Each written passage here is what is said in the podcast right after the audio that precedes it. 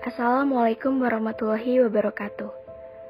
Perkenalkan nama saya Audia Ingrid dari kelas 12 IPA 3. Dalam rangka social distancing, saya akan membagikan sebuah podcast horor yang berjudul Tangisan Banker Gunung Merapi. Yang saya ambil dari tweet di Twitter saya. Dan mungkin dari beberapa kalian sudah ada yang membaca. Oke. Singkat cerita bermula pada tahun 2018, tepatnya pada akhir bulan Desember. Saat itu saya masih duduk di bangku kelas 2 SMA. Saya mengikuti study tour dengan tujuan Bandung Jogja selama tujuh hari. Di sini, saya hanya ingin membagikan pengalaman saya bersama tiga teman saya. Sebut saja mereka Ica, Kania, dan Jihan. Saat itu saya mengikuti lavatur Merapi di kawasan Kaliurang. Waktu tur, Jeep yang saya naiki berhenti di desa Kali Adem yang porak-poranda. Karena dahulu bencana letusan Merapi dahsyat pada tahun 2010 silam. Terdapat bunker yang konon digunakan sebagai tempat perlindungan dari bahaya lahar panas.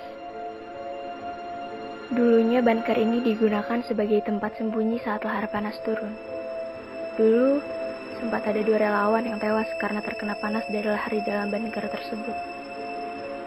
Suasana di dalam bunker Kaliada memang begitu suram dan menyedihkan. Di bawah puncak Gunung Merapi juga ada daerah bebatuan dan pasir yang dikenal dengan masyarakat sekitar dengan nama Pasar Bubrah. Masyarakat setempat dan pendaki yang pernah ke sana percaya bahwa tempat itu sangat angker. Banyak orang meyakini lokasi itu sebagai pasar besar keraton Merapi. Batu besar yang berserakan di daerah tersebut dianggap sebagai warung dan meja kursi milik roh dan makhluk halus. Ketika para pendaki mencapai kawasan ini, mereka akan dihimbau untuk menjaga kata dan perilaku. Sebab dalam kepercayaan masyarakat sekitar Merapi, kalau ada orang yang gak sopan kepada makhluk yang mendiami lokasi tersebut, mereka gak akan segan-segan untuk menculik manusia itu. Jadi, kalau kalian masih mau ketemu sama masa depan yang cerah, harus hati-hati sama perilaku dan perkataan ya. Singkat cerita, itu hari terakhir saya study tour, bertepatan pada malam Jumat. Waktu itu, saya mulai lavatur sekitar jam 4 sore. Dengan cuaca mendung sedikit gerimis, saya mulai perjalanan itu. Dalam satu jeep, terdiri dari lima orang, yaitu supir, saya, Ica, Kania, dan Jian. Posisi duduk saya di depan dan tiga teman saya di belakang. Startnya dimulai dari base camp Kaliurang menuju Museum Sisa Hartaku. Posisi di sini semua masih baik-baik saja. Selesai dari Museum Sisa Hartaku, perjalanan berlanjut ke Batu Wajah. Di sini saya sudah merasa tidak enak badan. Tiba-tiba kepala saya pusing sekali. Entah karena terkena hujan, atau karena terbentur besi mobil jeep saat perjalanan tadi. Setelah dari Batu Wajah, perjalanan berlanjut ke Banker Kali Adem. Di sini puncaknya badan saya terasa lemas. Jadi, waktu sudah sampai, saya masih berada di parkiran jeep. Sementara teman-teman dan siswa lain sudah berkumpul di daerah Banker.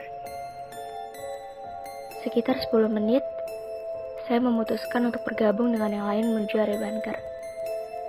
Di dekat pintu masuk, ada seorang perempuan dengan perawakan anggun dan wajah bulenya. Dengan menggunakan topi serta rambut panjang di kepang dua, dia memainkan biolanya dengan sangat mahir. Dan tidak jauh dari perempuan itu, terdapat pagar pembatas area jurang. Entah halu atau apa, di jurang itu saya melihat seorang perempuan. Sebab ingin melihat lebih jelas, saya dekati saja pembatas jurang itu. Ia memakai dress cream yang compang-camping dengan badan dan wajah penuh luka bakar. Saya tidak mengerti dia kenapa. Dengan terkejutnya, saya dipanggil perempuan itu dengan tangannya. Ia melambai-lambai ke arah saya, seolah memanggil, Ke sini. Ini lucu bagi saya. Saya berpikir kalau saya lompati pagar pembatas itu, otomatis mati konyol dong. Seketika saya sadar kalau dia menginginkan saya mati. Saya sadar dia bukan manusia. Saat itu juga saya langsung menjauh dan istighfar berulang kali. Saya sudah tidak memperhatikan doa apa saja yang saya ucapkan. Karena sudah ketakutan, saya memilih duduk di kursi kayu dekat pengamen biola tadi. Nafas saya masih terasa sesak. Di situ saya benar-benar masa pusing, keringat dingin seperti mau pingsan. Saya tidak tahu teman-teman saya ada di mana, karena mereka pun hanya tahu saya sedang ada di parkiran. Dan seketika itu juga ada guru bahasa Inggris saya, sebut saja Miss Apriana. Beliau nyamperin saya lalu berkata, Nak, kalau di sini jangan banyak bengong. Kamu tahu kan di sini banyak jenazah yang tidak ditemukan saat tragedi itu. Saya hanya mengangguk saja. Dan tidak lama dari situ, saya berniat mendekati area bunker untuk mencari tiga teman saya. Bukan mereka, melainkan suara tangisan seorang perempuan yang saya dapatkan. Suara itu berasal dari dalam bunker. Terdengar sungguh sangat menyedihkan. Sebab tidak ingin mencari masalah, saya mengubur rasa kepo saya dalam-dalam, lalu melanjutkan mencari teman-teman saya kembali.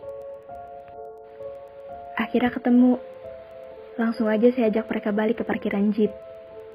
Karena waktu lavatur pun sudah mau habis, dan matahari sudah mau terbenam. Suasana langit pun sudah mau gelap. Jarak jeep kami dengan jeep yang lain lumayan jauh, karena jeep kami adalah jeep yang pertama kali turun. Jatuhnya seperti sekarang kami sedang sendirian di jalan. Dan lagi-lagi kesabaran saya diuji di sini.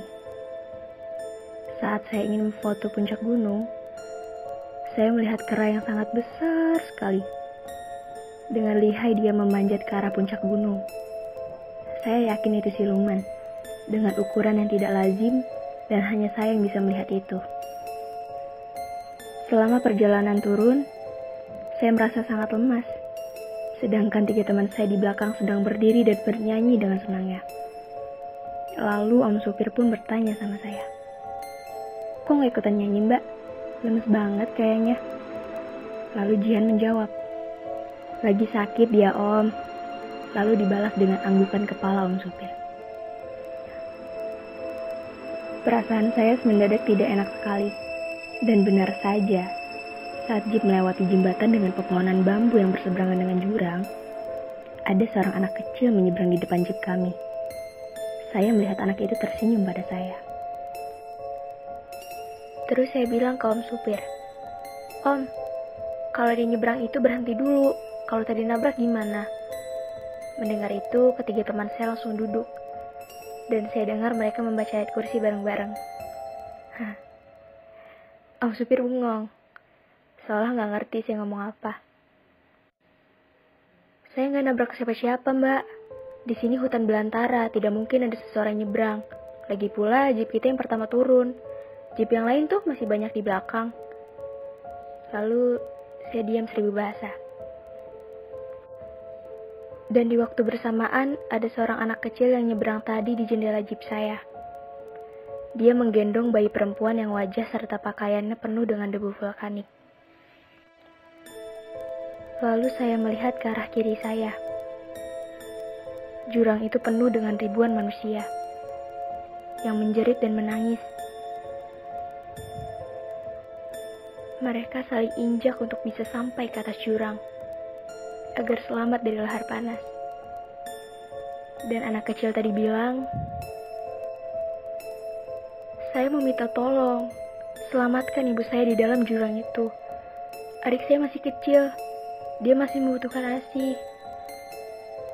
Lalu saya menjawab, maaf sekali, bukan saya tidak mau membantu, tapi kita sudah beda alam. Lalu anak itu berkata, Kamu gak kasihan ya sama adik saya? Adik saya terluka dan kelaparan, dia butuh ASI. Lalu saya jawab, Saya tidak bisa, pokoknya saya tidak bisa. Tangis saya pecah saat itu juga. Saya sudah tidak mengerti saya harus apa. Sedangkan Om Supir dan tiga teman saya hanya bengong ketakutan. Kamu ngomong sama siapa? Tanya Om Supir. Lalu Jihan menjawab. Dia itu punya indera keenam, Om, dari kecil. Dia lagi gak enak badan. Ini juga lagi azan maghrib. Mungkin ada yang lagi dia lihat. Om supir pun mengiyakan sembari menyuruh saya untuk terus berdoa. Saat tiba jeep di base camp, tangis saya pun meredah. Dan saya pun sholat maghrib bersama teman-teman saya. Namun, saat saya sedang wudhu, anak kecil tadi kembali muncul di hadapan saya. Terus saya biarin aja. Dia pun hanya tersenyum pada saya. Sembari menggendong adiknya yang sudah tidak bergerak lagi. Lalu, saya sholat dan mengirim doa untuk para korban tragedi tersebut, agar diberi ketenangan di alam sana. Dan setelah selesai sholat, kami bersiap-siap untuk kembali bus dan pulang ke Bandar Lampung. Dan untuk yang terakhir, saya melihat anak itu lagi dari jendela bus. Dia tersenyum dan melambaikan tangan ke saya. Dan dari gerakan mulutnya, saya bisa menebak kalau dia bilang, Terima kasih sudah mendoakan dan terima kasih sudah berkunjung. Dan perasaan saya kembali lega di situ. Tamat. Pesan saya di podcast kali ini, jaga sikap dan perkataan di mana pun kita berada. Apalagi kalau di posisi kita sebagai pendatang. Mau kalian percaya hantu atau tidak, itu hak kalian. Tapi yang jelas kita hidup secara berdampingan. Sekian podcast dari saya. Terima kasih banyak sudah mendengarkan. Wassalamualaikum warahmatullahi wabarakatuh.